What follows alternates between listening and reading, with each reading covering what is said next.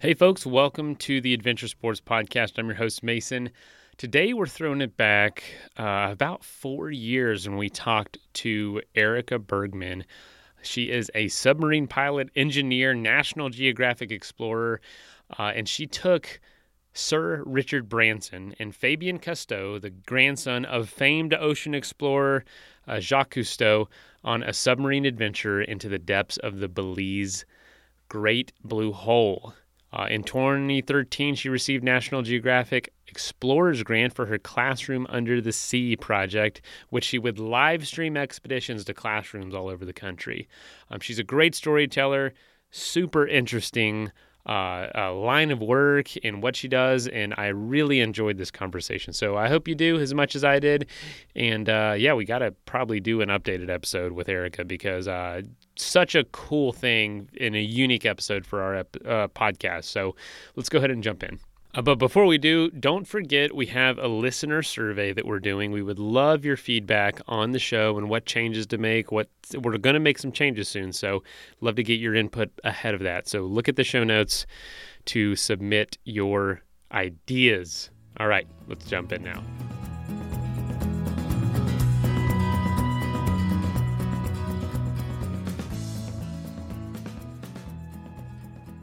So how how did it go overall? What what was it like? Yeah, it was. I mean, it was definitely. It was definitely. There's a you know big a big learning curve for us. It was the first time that we've run an expedition as a as a this particular team, and so you know there's always the inevitable hurdles of working on the ocean, and we just took every single one of them in stride. I think. Wow. So you guys were able to actually would would you for the listeners that didn't uh catch our first um, bef- beforehand episode because uh, we've gotten a lot of new listeners actually in like the last few months. Like a lot, it's really grown, which is awesome. Could you just oh, go good. over? Congratulations! Yeah, yeah. Well, you too. Yeah, your your achievements huge compared to that. But uh, but could you just go over what you guys did and uh, what was the goal and did you succeed?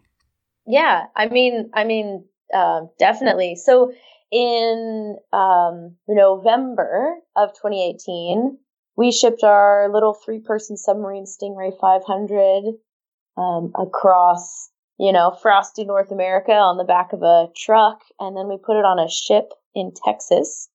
And we went by boat to Lighthouse Reef, which is 40 miles off the coast of Belize. And we were going to a very specific spot in Lighthouse Reef called the Great Blue Hole. It's this huge oceanic sinkhole in the middle of the ocean. Um, it's it is exactly just a great blue hole. That's what it looks like. Yeah, pretty um, pretty creative we going, naming, huh?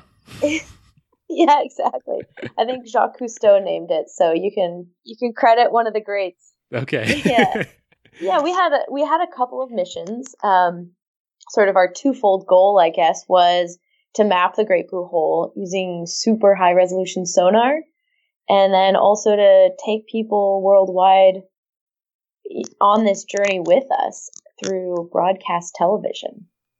Now, you guys live streamed it on the Discovery Channel. Um, did that go successfully? Well, yeah, of course it it did. We did do a live broadcast. Um, of course, the ocean is the ocean. We um, we had big um, Caribbean style winter storms. So the first week we were down there, the wind was blowing um, really, really hard and just making all of our prep work, just scattering all of our prep work. We just had to like hold tight at sea before we could actually go in and prep for it. So when it actually came right, down right. to um, live stream day, everything we basically had one or two days to um, to dive and prep for it. So we had, bless his heart, uh, Richard Branson came out a day early um, to sort of help us with it. Um, basically, help with the, the the reorganization based on weather. And we actually dove the day before the live stream, and then on the day of the live stream, we broadcast live from the ship, and um, we didn't have the big the big fiber optic tether down because it would have just gotten chopped up by the ship moving and the waves rolling. So we broadcast live for two hours from the Great Blue Hole in Belize, and we showcased footage from the dive the day before with Richard Branson and Fabien Cousteau, um, all the while on a huge rocking ship. And what you couldn't see is that the entire live broadcast crew was seasick in the background. but yeah, we made it. We made it work. Gosh, that is so crazy. And now you were the chief pilot of that, correct? Yeah, I piloted that one. We have um, three pilots at Aquatica Submarines right now. And so we were actually there for two full weeks of diving after the live broadcast, and we we take turns piloting. But on that one, I was I was the the lucky pick to pilot with Branson and Cousteau, um, uh, just because the the plan had been to have this fiber optic tether running out, and um, so just experience wise, it made sense for me to to do that one, and it was it was great fun. I mean, Richard Branson is very chill and Fabien Cousteau is pretty entertaining. So we just had a fun two hour dive together. That's awesome. Now, yeah, uh, I don't know much about Fabien's uh, personality, but you know, Richard Branson is obviously he seems super laid back. I've listened to some interviews and I'm like, wow, he he he's very approachable. I'm sure he made you feel comfortable. Were you at all nervous? I mean, those are two big names that you're piloting in a in a hole that's never been done before. Nah. I mean, that's got to be tough. Not really. I love that stuff, and we we did have um, a reconnaissance dive the day before, so I knew um, I knew the hole pretty well. I kind of had a good mental map of it from a reconnaissance dive the day before, and they were both so chill that we just we just had a good time.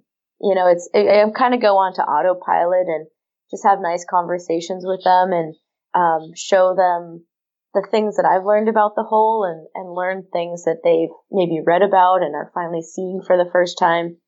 So we just had a very, you know, calm and collected dive. That's usually how it is, even if somebody thinks they're nervous at the surface. As soon as they go underwater, it's so dark and quiet and calm that you just go into this, it's like a temple. The whole underwater world is this giant temple. Man, that that just sounds so fantastic because there's so much of it, the underwater world, and it's also freezing cold here in Denver today. So that just sounds somewhere tropical like that. In that kind of, I, I know what you mean. It's it's like when you're scuba diving or snorkeling. It's just this trance it puts you in. It's Wow, that's that's awesome. So, um, what did you what what did you discover? From the beginning, there has been you know there's a there's a nice precedent set by these technical scuba divers and by Jacques Cousteau himself. Jacques Cousteau, when he kind of made the hole famous, he actually took one of his little submarines down for a quick. He didn't pilot it, but one of his guys did for a quick little you know ten minute boot to the bottom so they, they have seen it. And then uh, a group of, of scuba divers from the Cambrian Foundation went down for a series of quick dives, but they're all limited um, in bottom time. And so going back now, you know, 30 years later, we were able to spend extensive bottom time and really map the bottom and see things that nobody has seen before. Um, so we just kind of took the foundation that other people have laid and added modern technology and extended bottom time. So there were definitely a few discoveries down there that nobody has ever seen before. And they were, you know, a little bit life changing. Okay, how so? That's a that's a cliffhanger. Yeah. yeah. Um no, it was it was cool. I think I think the the first part of the dive is really quite fun. I mean, people are expecting it to be, oh, it's the Caribbean, it's so tropical. So yes, you do dis- you descend immediately right down this kind of reef edge, but the water at the reef edge is the murkiest, I would say. So it's kind of this like milky view at a beautiful, colorful coral reef, but visibility is not great. And then you go down to about 130 feet and that's the max that the scuba divers usually go. So scuba divers will go down, take a quick look at the at the um, stalactite caverns that are down there, and then race back up to the surface because they've used up their their their bottom time basically. And these these caverns are huge flow stones. They're stalactites that formed back when this was a dry cave, when sea level was 500 feet shallower, um, before the last, you know, giant glacial maximum melted 14,000 years ago. So when this was a cave during the ice age, all these stalactites formed, and they're probably, oh my gosh, they're like 40 and 50 feet tall. They're huge stalactites. And then as sea level has risen, the, the entire Great Blue Hole has slowly been kind of chewed up as sea level has risen and wind and wave and tides have eroded down this limestone. And eventually the top of the cave collapsed in and that's what formed this huge sinkhole. It's, it's a giant underwater cave that has been filled in by rising sea level. So these stalactites are maybe, maybe a hundred thousand years old and, um, they're pretty majestic. You know, I've, I've been in a handful of caves and, and it is an awesome in every sense of the word experience but never underwater. And for one of these caves to have stalactites so big, oh my gosh, that's so old. It, it, takes so much time for those to form on top of there's there's a lot of processes going on. Obviously, it wasn't underwater at some point. Formed this cave and then through so much time filled up with water and then the processes that have taken place after that. I'm sure it was just uh, I mean, it's a once in a lifetime experience. E- even for someone that's so experienced as you, it's just like unreal. I'm sure it was absolutely unreal to be there. Yeah, it was. It was definitely um, an unusual geologic feature, I'd say. And the stalactites have they've been underwater for so long that they are covered in marine growth too. So it's like big stalactite cave rocks, but then they're covered in layer upon layer upon layer of of algae and I don't know what kind of stuff is growing on there, but they're kind of like they're even thicker than they formed as stone because they're covered in um, all of this marine life. So, so was there a network of caves down there that you could see into other passages, or was it pretty much just a, a cylindrical hole straight down to the bottom? Yeah, well, we were looking for networks. Um, it it seems very reasonable that that if this formed as a giant cavern, that there would be a network uh, kind of affiliated with it. Um, we were kind of using our our high resolution sonars to try and um, see deeper into the caverns, and it's pretty likely that they that they do go a ways in, but the the channels between them are small enough that we certainly couldn't, um, you know, go pilot into them or fit through them or anything like that. But we did every once in a while, right around that, that big stalactite area, it's called the South Grotto. Yeah. Did feel like a teeny tiny movement of water. Not necessarily a surface driven current. It's a little bit too deep for that, but, um, some sort of, some sort of little movement of water. So I think there is water flowing around this huge cave network. And, and Lighthouse Reef is, um, I think 12 miles long. And, and so it's likely that there's caverns all along it. This is just one that the roof is collapsed in so we can, we can see into it. But presumably it runs a huge length of the Belize Barrier Reef system. Wow. So, so no, no successful, may, maybe some places that might have had some passageways, but nothing definitive. Let's take a quick message break and hear from the folks that help make this show possible.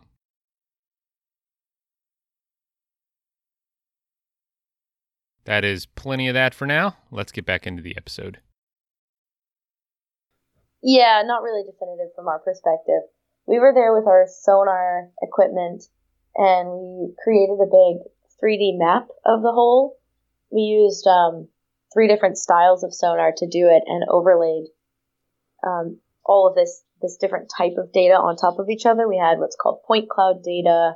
Uh, we had scanning sonar data. We had a kind of multi beam data, and we put them all together and created a map. So we do have a map of Blue Hole now, but the the sonar works like sight. If there's something blocking your view, it does the same thing to sound. It blocks the sound, and so we can't see past the stalactites with the sonar.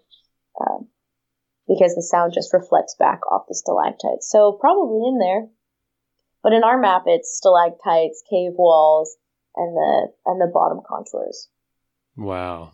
And what about the bottom? Was it pretty flat or or or not? No, the bottom was actually that bottom had a lot of interesting features.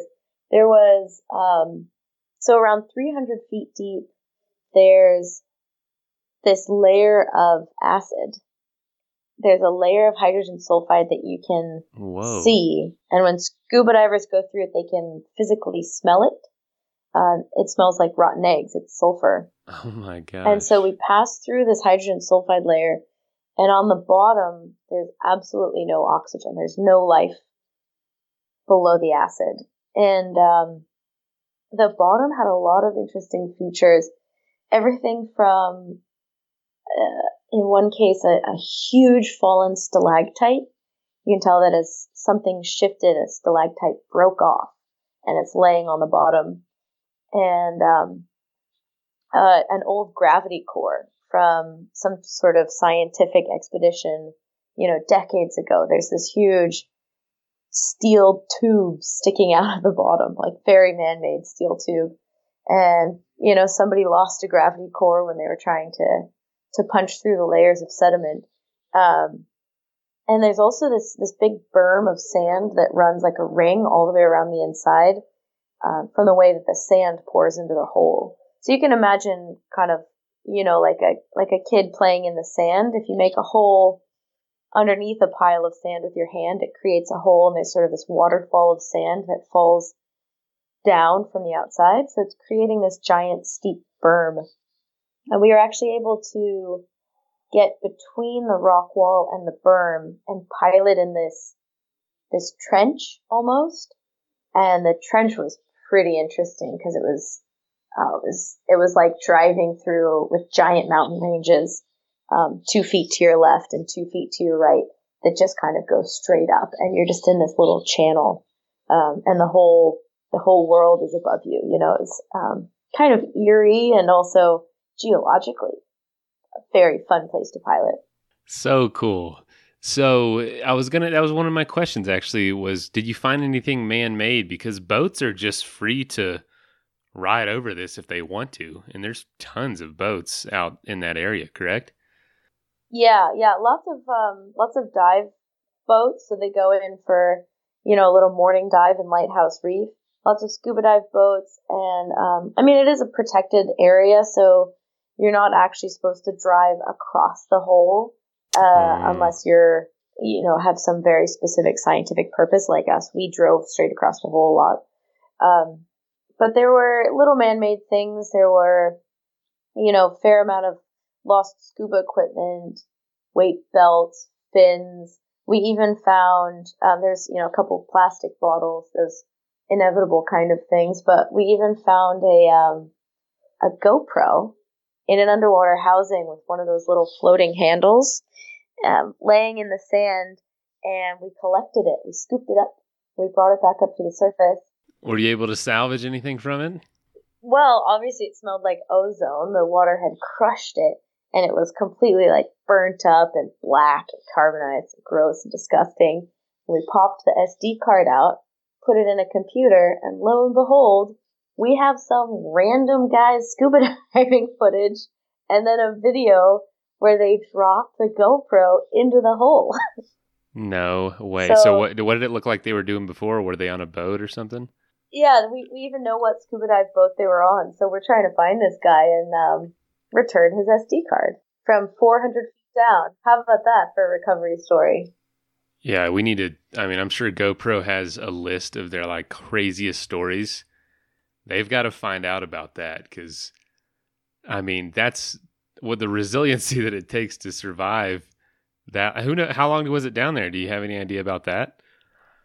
Yeah, the GoPro, the SD card has the dates, so we know exactly we know exactly the day and even the time that it fell. Oh my gosh! Has it? I mean, has it been a while? A year. It's been one year. Oh my god, that's yeah. That's about uh.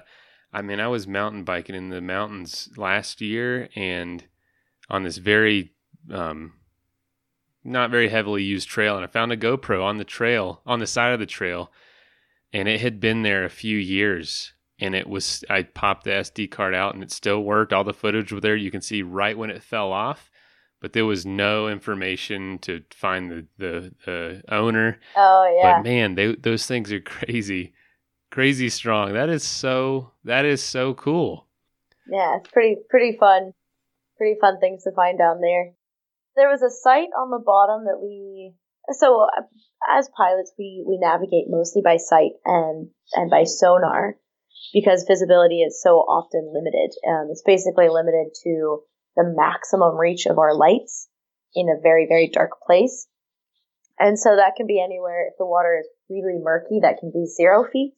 Or if the water is very clear, that can be 80 um, to 100 feet. And so we're down there navigating, and we've actually got two submarines on this expedition. We're piloting with another submarine in the water, and we have underwater telephones so we can talk to them um, acoustically. It kind of sounds like garbled, you know, like a tin can on a string, you know, we're at 200 feet, you know? What? and so we make these names for places so that we can tell the other pilots where to go. And there was one spot on the bottom that we called the Conch Graveyard. And it's a wall on this big berm of sand, that big ridge of sand I was talking about that runs the entire interior.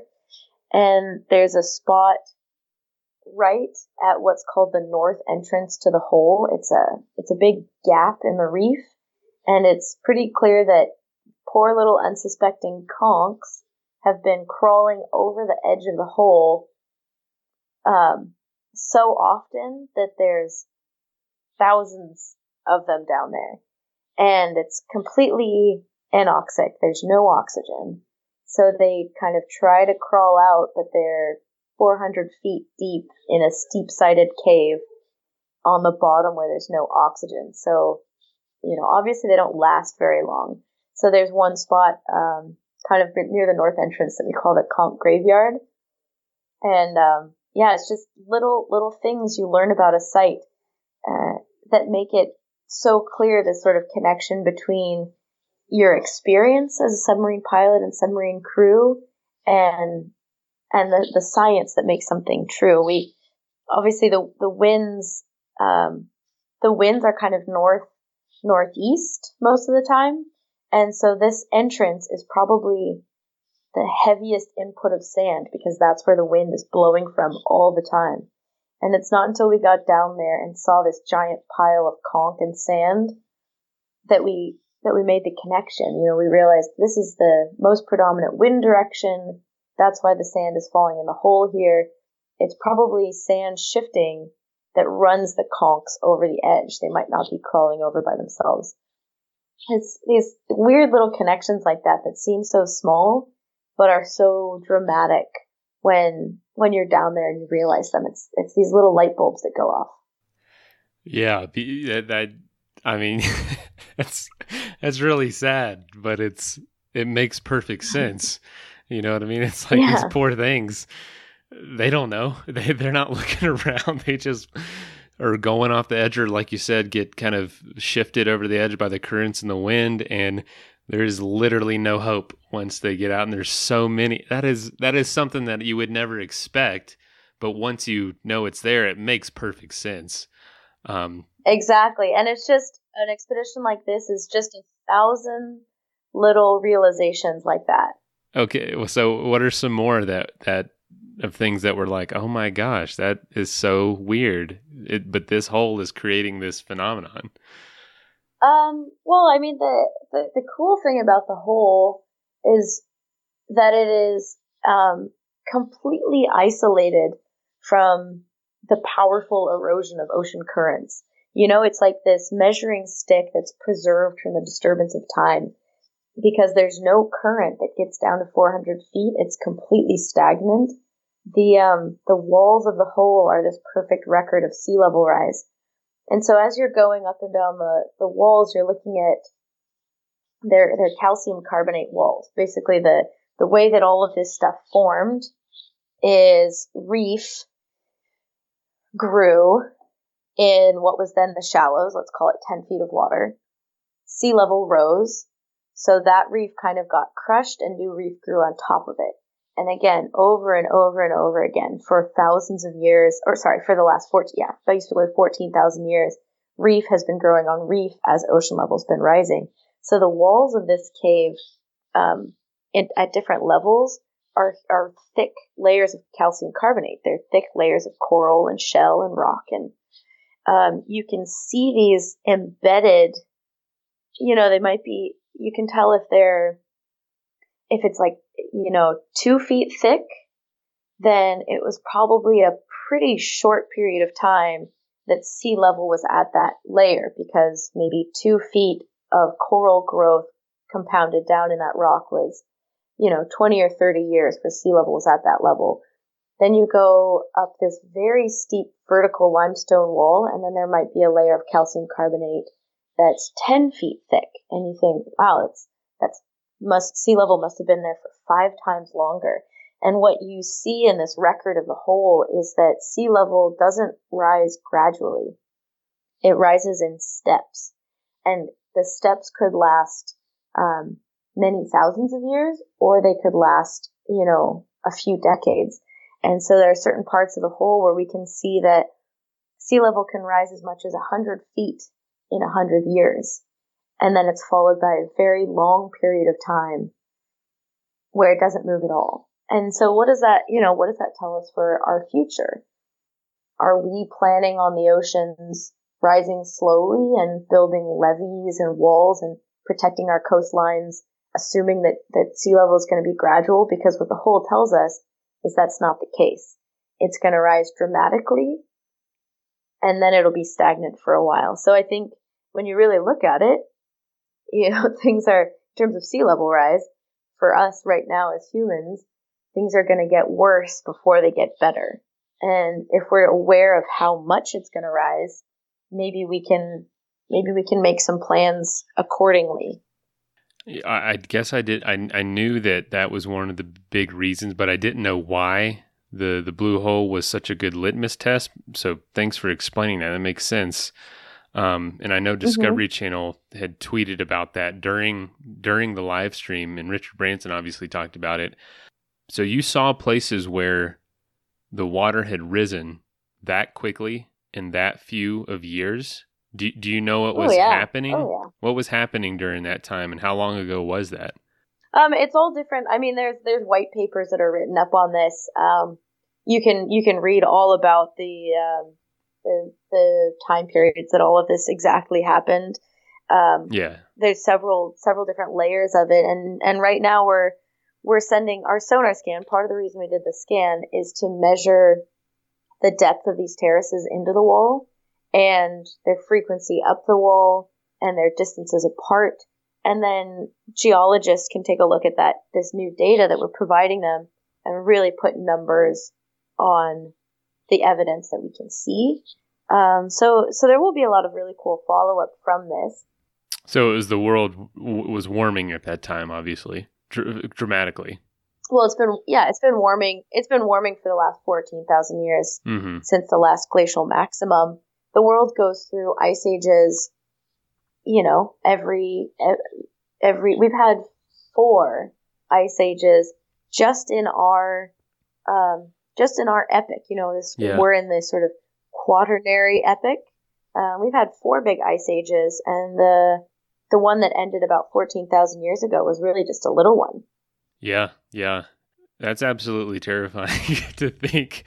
I know. Oh my gosh. But, then, but yeah, it's just the hole, the hole is just a good reminder that we are, you know, we're just a very, we're a very short period at the time of time, um, in the middle of a very long, very long history of a planet.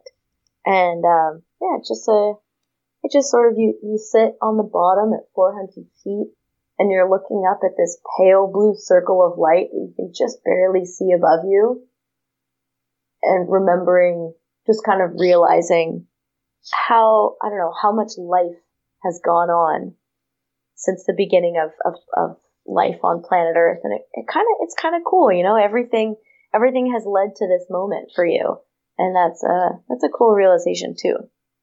Yeah. I'm trying to think that's, you know, it's like looking at, you know, layers of sediment or, or, if if you want to take it to human aspect, layers of, of cities and these ancient cities, maybe in the Middle East or in Rome, and and seeing how many feet of literally stuff gets piled on top of itself, and for th- this whole 400 feet of, of life of coral growing over itself, I mean, I'm sure it makes you feel incredibly insignificant, but also comforting in the know, knowing that how resilient the world is and how yeah how precious it is. It's it's life is life is resilient, but we also have an incredible responsibility of not taking it for granted and not doing yeah. anything to disrupt it. The possibility that it continues.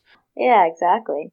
That is so amazing. So, so did the did the expedition achieve everything it set out to? And uh, was there any um, unforeseen achievements maybe that were like wow this this happened because we did this yeah well i, I we did we did achieve um, most of our goals we we got a lot of people down on dives we were uh, we went into the great blue hole with the full support of the belize government and um, in partnership with the belize audubon society which which um, organizes and runs the that, that UNESCO World Heritage Site. So we went in as as a partner, as rather than just kind of a user of somebody else's, um, you know, precious precious site, and and that was really big for for the Belize government and for the Belize people because you know tourists come and just kind of use the hole and leave and and don't think about who's doing the work behind protecting it, the conservation, the policy. So we went in really planning to deliver them all of this data, support them by bringing awareness to the hole and, and what we found in it and tell stories about it.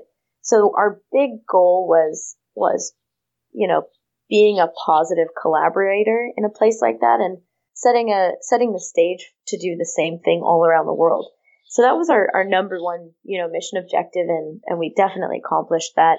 There was a group of students from the local university that we were really hoping to take on dives, but the weather turned so nasty that the um, to get from Belize City out to the Great Blue Hole is about um, a two and a half to three hour boat ride in in in like really nasty seas. Everyone would have been just like everyone would have been seasick and so uncomfortable. So they didn't um, they didn't come out for their dives, but we did take uh, local Coast Guard and um, members of of different NGOs that were already out in Lighthouse Reef, people from Mar Alliance, and it was just great to take all of these unique NGO and, and government officials down to see something that they've been working so hard to protect from the surface, and this is the first time that they've actually gotten to lay eyes on it in a way that they you know, that nobody, that nobody has ever offered them before. So that was a really, really cool thing. Let's take a quick message break and hear from the folks that help make this show possible.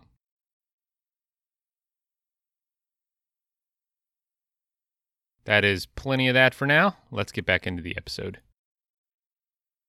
That's that's incredible. Uh, you know, nothing nothing sets your heart and mind to align to to protect something or to you know do some sort of project that when you physically get to see it you know you can give money to something all day long but until you go see the problem you're solving oh you're you're a lifetime you're committed at that point oh totally and so one of yeah some of these people we took down um, completely pro bono but the you know a lot of the expedition was paid for by sponsorship some of it was in kind sponsorship and some of it was was actual sponsorship dollars and some of the folks that came had had paid for this experience. You know, they were enthusiastic about ocean conservation, enthusiastic about the experience of diving in a submarine, going down 400 feet in a in an oceanic sinkhole. And so some of the people we had out there were were wealthy individuals who who want to see their money go to good work and they want to see where it's going. We took them on dives and, and you know, after that, they're, they're, they're regular committed members of, of funding ocean conservation. You know, every new place that we go for conservation purposes, they're going to come out, they're going to help with the sponsorship and they're going to get to go on a dive. And so it's really gratifying, I think, for people who are in the, the philanthropy kind of, um, you know, percentage of the world. They want to see their money do good stuff. And, um, and this was a way for them to see their money do some really, really cool work. So we've, we've made a lot of, we've made a lot of repeat, um, you know, sponsor clients for conservation as well. And that feels pretty good. Absolutely. So, you know, going from this, what, what other work does it, this project involve for you? Or is your role in it complete? And and what does the future hold for you? What are some things you're looking forward to? Yeah well it's a, it's a couple things. We're still doing follow-up on the hole. We've got all this beautiful media. And so now um, if you if you um, spend time on our, our youtube channel or our instagram we're just now editing together all of these great little clips from all of the media that we collected and writing articles, giving talks, especially to schools, uh, and then putting all of this data. The data that we collected is all going to be available. Um, it's going it's going through a blockchain, so basically, you just get a, a a password and then you can access all the data. So we're getting all of that stuff set up so we can give the data to anyone who wants it. It's going to be this beautiful 3D sonar data, and um, you could do anything you want with it. You could 3D print, you could 3D print a coffee table, or um, you know, you could do anything. Make it into a make it into a 3D printed coffee mug with a great blue hole. uh, so there's crazy. lots of cool stuff that we're doing like that too. And but I'd say we're also, you know, this one Belize is, you know, we're done, we're finished with that expedition, and now the submarine is back in Texas, and we are running full speed ahead for our next expedition. So we're getting everything prepped to go down and get the submarine ready to get on a different ship because our next expedition is in April and we're going to the British Virgin Islands. Oh wow, that's uh sounds sounds like a tough place to go. yeah. so yeah. what are you doing down there? Yeah, we're well, uh, we're headed to BVI. Um, again, we're we're doing it in partnership with a bunch of NGOs, including a couple supported by Richard Branson. Um, he loves he loves our submarine. He thinks it's awesome. so so he, we're doing some more work with with Branson. Um, I don't know if you remember Hurricane Irma in 2017. Oh yeah, but it was the the biggest hurricane that has ever hit the Atlantic, biggest recorded hurricane and um, it really ripped apart the BVI's. It ripped apart, you know, huge chunks of Puerto Rico.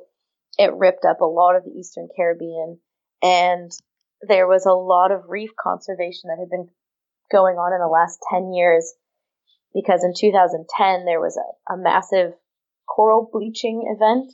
90% of the corals in British Virgin Islands were bleached. People have been restoring them, and then this hurricane rolls through and just just ripped them out by the roots. So we're going to create a a baseline survey of a you know freshly damaged reef so that subsequent surveys can can quantify how much it's recovered and how quickly.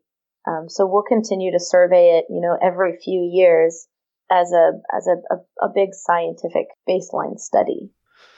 So, so you say you, you, keep talking about the submarine. Um, now, this submarine, can you tell us about what, what makes this thing unique? Because there's I, I, saw, I read a lot about it, but but you said Richard Branson also likes it. So what's uh what's so different about it? Yeah, well, it's um the so it's called the, the Stingray 500, and um, we're currently building two more right now. They're called the the S3s. Um, so they fit three people and the essentially it's this big acrylic sphere. So the three passengers who are sitting inside can look around in absolutely every direction. It's like going to the aquarium to the biggest glass wall in the aquarium and being able to look everywhere. And so that's kind of the, the main feature of the submarine that makes it just wicked cool. And then it's also really easy to hand the controls over to to, to new pilots or or passengers. Um, the the single pilot in the center can be controlling, you know, really critical features, uh, life support and, and buoyancy. But the submarine is is piloted. We just put in a, a gamepad controller, so it's a it's like an Xbox controller. Oh my god! yeah, so um, it's really easy to physically drive it. You know, you're you're sitting there next to someone and you can be giving them, you know, mild directions about where to go and speed and um, kind of the mass of a vehicle moving through water. And they get a really good grasp of how to pilot the vehicle very quickly without obviously having to worry about the minutia of of um, piloting that the, the actual pilot in the center is dealing with. So it's really a fun submarine. I gave uh, I gave almost everyone who wants to an, an, opportunity to drive. I let I let Fabien drive when we were on our way to the blue hole, and um, I gave Branson the controls at the end, and he was so excited. He was he was telling me, and he's British, right? So he's uh, I'm the submarine skipper now. Now I'm the submarine skipper. You can be my co-pilot. uh, he was just having a great time. oh, I could I can hear that. I can hear him saying that. Yeah. Didn't want to give the controls back, and that's that's one of the cool features about it too. Is is how maneuverable it is. It just makes sense to a lot of people. Um, and then we, you know, we have a lot of safety features, things um, under the hood of the car, so to speak, that make it a very safe vehicle and really high operational standards. So safety is paramount. And um, as a team, we have, you know, procedures and, and mechanical things in place in the submarine that the passengers never really see, but make make us as a team feel really good about um, about piloting it and, and uh, going out to explore the world. So that's that's one of the coolest things. Is, yeah, the gamepad. People are into the gamepad. what a I don't know what a what a unique thing to have in just to keep the the visitor in mind, the guest in mind. Uh, yeah, that's there's nothing. I mean, there's nothing you're gonna do like saying I I I may I controlled a submarine somewhere. Like how cool yeah. is that? That's that's really yeah. smart of you guys to put that together. You you've got to have the coolest job. One of the coolest jobs I've ever. I do like of. it. There are little things that come up with it. So I mean, okay, just between you and me and all of your listeners. Yeah, like um, tens of thousands. This was the first time we had run. this is the first time that we had run with the gamepad, and so we, um, you know, it's just it's just got a little USB plug-in. It's it's hardwired.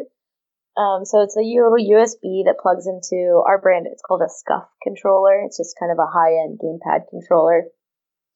And I'm, I'm, I'm sitting out there in Belize. My passengers are already offloaded. We've had a great dive. And our procedure for, for meeting up with the ship to get picked out of the water by the A-frame is, is pretty intense because of the wind out there while we were out there. The ship is swinging and this is a 175 foot steel ship. I mean, this thing is swinging fast. And so there's a tiny little 45 second window when it's at the apex of its swing, when the submarine can approach, get taglines on, get hooked up very quickly to lift the submarine. And um, we got really good at it. It was a, a definitely a solid procedure, and um, but it meant that the submarine has to wait about four minutes for the ship to go through an entire swing cycle before it gets to that that one particular apex where you're going to go in and, and get picked up. So I'm sitting out there, I'm enjoying the sun, I'm looking around. I've got the gamepad. I, I set the gamepad down um, on the the little like kind of on the hatch ring, and uh, I'm just adjusting a little cover here and there, and the USB cord came detached, and the gamepad controller fell in the water. Oh my god! Which means I just watched it like plunk. Oh, there it goes. Which means uh um, hey guys, I just dropped the controller in the water. But no, but oh no. Obviously, it's not. It's not good. Um, but we have so many. We have so many procedures backed up planned for in like worst case scenario that within about two and a half minutes, I had a brand new gamepad pad controller plugged in and was on my way to the ship. It was like, it was just, it was no big deal because we have planned for every single possible eventuality. And, and in most cases, like in this case, it was two and a half minutes. I called him up. I told him I dropped the controller in the water and, um, and then I had a new one in my hand and we were good to go. So it's, you know, we, we definitely learned things on expedition, but we also feel pretty good about the prep work that we did before we headed into a situation like that. No kidding. I, I just can't wait for the scuba diver to be like, what the hell's an Xbox controller doing down here? yeah. Well, we actually, we recovered it. Oh, for real? yeah, yeah, yeah. Oh my gosh, that's we too funny. We wanted we wanted to take a look at it, so we recovered it. We didn't want to leave any plastic in the ocean. Yeah, no, that makes sense. No, it's uh, yeah, that's good because yeah, I, I was at the beach just this week uh, over the break, and people just think the ocean's just one big trash can. Like they can just throw something in there and it's forgotten forever. So I'm glad that you know you have that kind of integrity to to say Yeah. you know no one saw that this this place is enormous. This will not make a difference, but it does. So cool. Well, congratulations. That is uh that's got to be a highlight of your life so far. Um, but by no means is it going to be. Um, I'm sure you're going to do dozens and dozens of more expeditions, if not hundreds, like this that are just as epic and just as awesome. So congrats. Yeah, I hope so. Yeah. Hope so. Thank you. Yeah, that's just it's too cool. And so, um, how if people want to follow you guys and what you're doing and what um, Aquatica Submarines is doing, how can they do that? Um, well, we've we uh, we take great pride in our Instagram, so it's at Aquatica Subs is our Instagram, and our our YouTube is uh, Aquatica Submarines. You can find you can find us on um, Facebook. We have we have a web page aquaticasubmarines.com, and um, that's kind of where we're we're taking our pride and joy creating little media sizzles for everyone to see what it's like um, to to be a submarine crew and put a little behind the scenes stuff in there. We like interaction. If if people send us messages like, "Hey, send a picture of what it looks like," you know, doing this or doing this, we we like that kind of thing. There's we're a small crew, and and so interaction kind of makes us feel like eh, like our crew was a little bit bigger. So we're very we're very open to that. And um, yeah, those are our main those are our main little spots. In articles and that kind of thing, but Yeah, I mean, well, what what you're what's so cool about it is what you're doing so visually captivating that it's perfect for Instagram. Like I'm I'm scrolling through it right now, and obviously the submarine itself is gorgeous, and, and that um, acrylic dome sphere that you're in is just so cool, and everything it captures is just gorgeous. So from the machinery itself to the places that you're taking it, it's really awesome just to scroll through what you've seen on it. That's that's so cool. So congratulations on all the work and and, and the effort and the successful mission. yeah, thank you. Well, we'll be in touch. Uh, we'll be in touch around BVI. Yeah, please do. Like we we'd love to. I mean, we don't have any other um, submarine pilot that we talk to on a regular basis, so you've got that market on Yeah. this show all to yourself. All right, I'll take I'll take that. oh man, yeah, you've got it. You've got it. Uh, and no one's gonna beat what you've already done. So so it's all yours. Well, good. We'll reach back out and and uh, excited to get this up. Thanks again for uh, being on the show. Sure. And uh, yeah, I look forward to to following along. Congrats on your congrats on your podcast growing. Oh, it's it's you know well when we keep having guests like you, you know it's gonna people want to hear an interesting story like this. So so it's uh, really it's a lot to do with who we have on the guest. So so thank you. Sure. Thanks very much.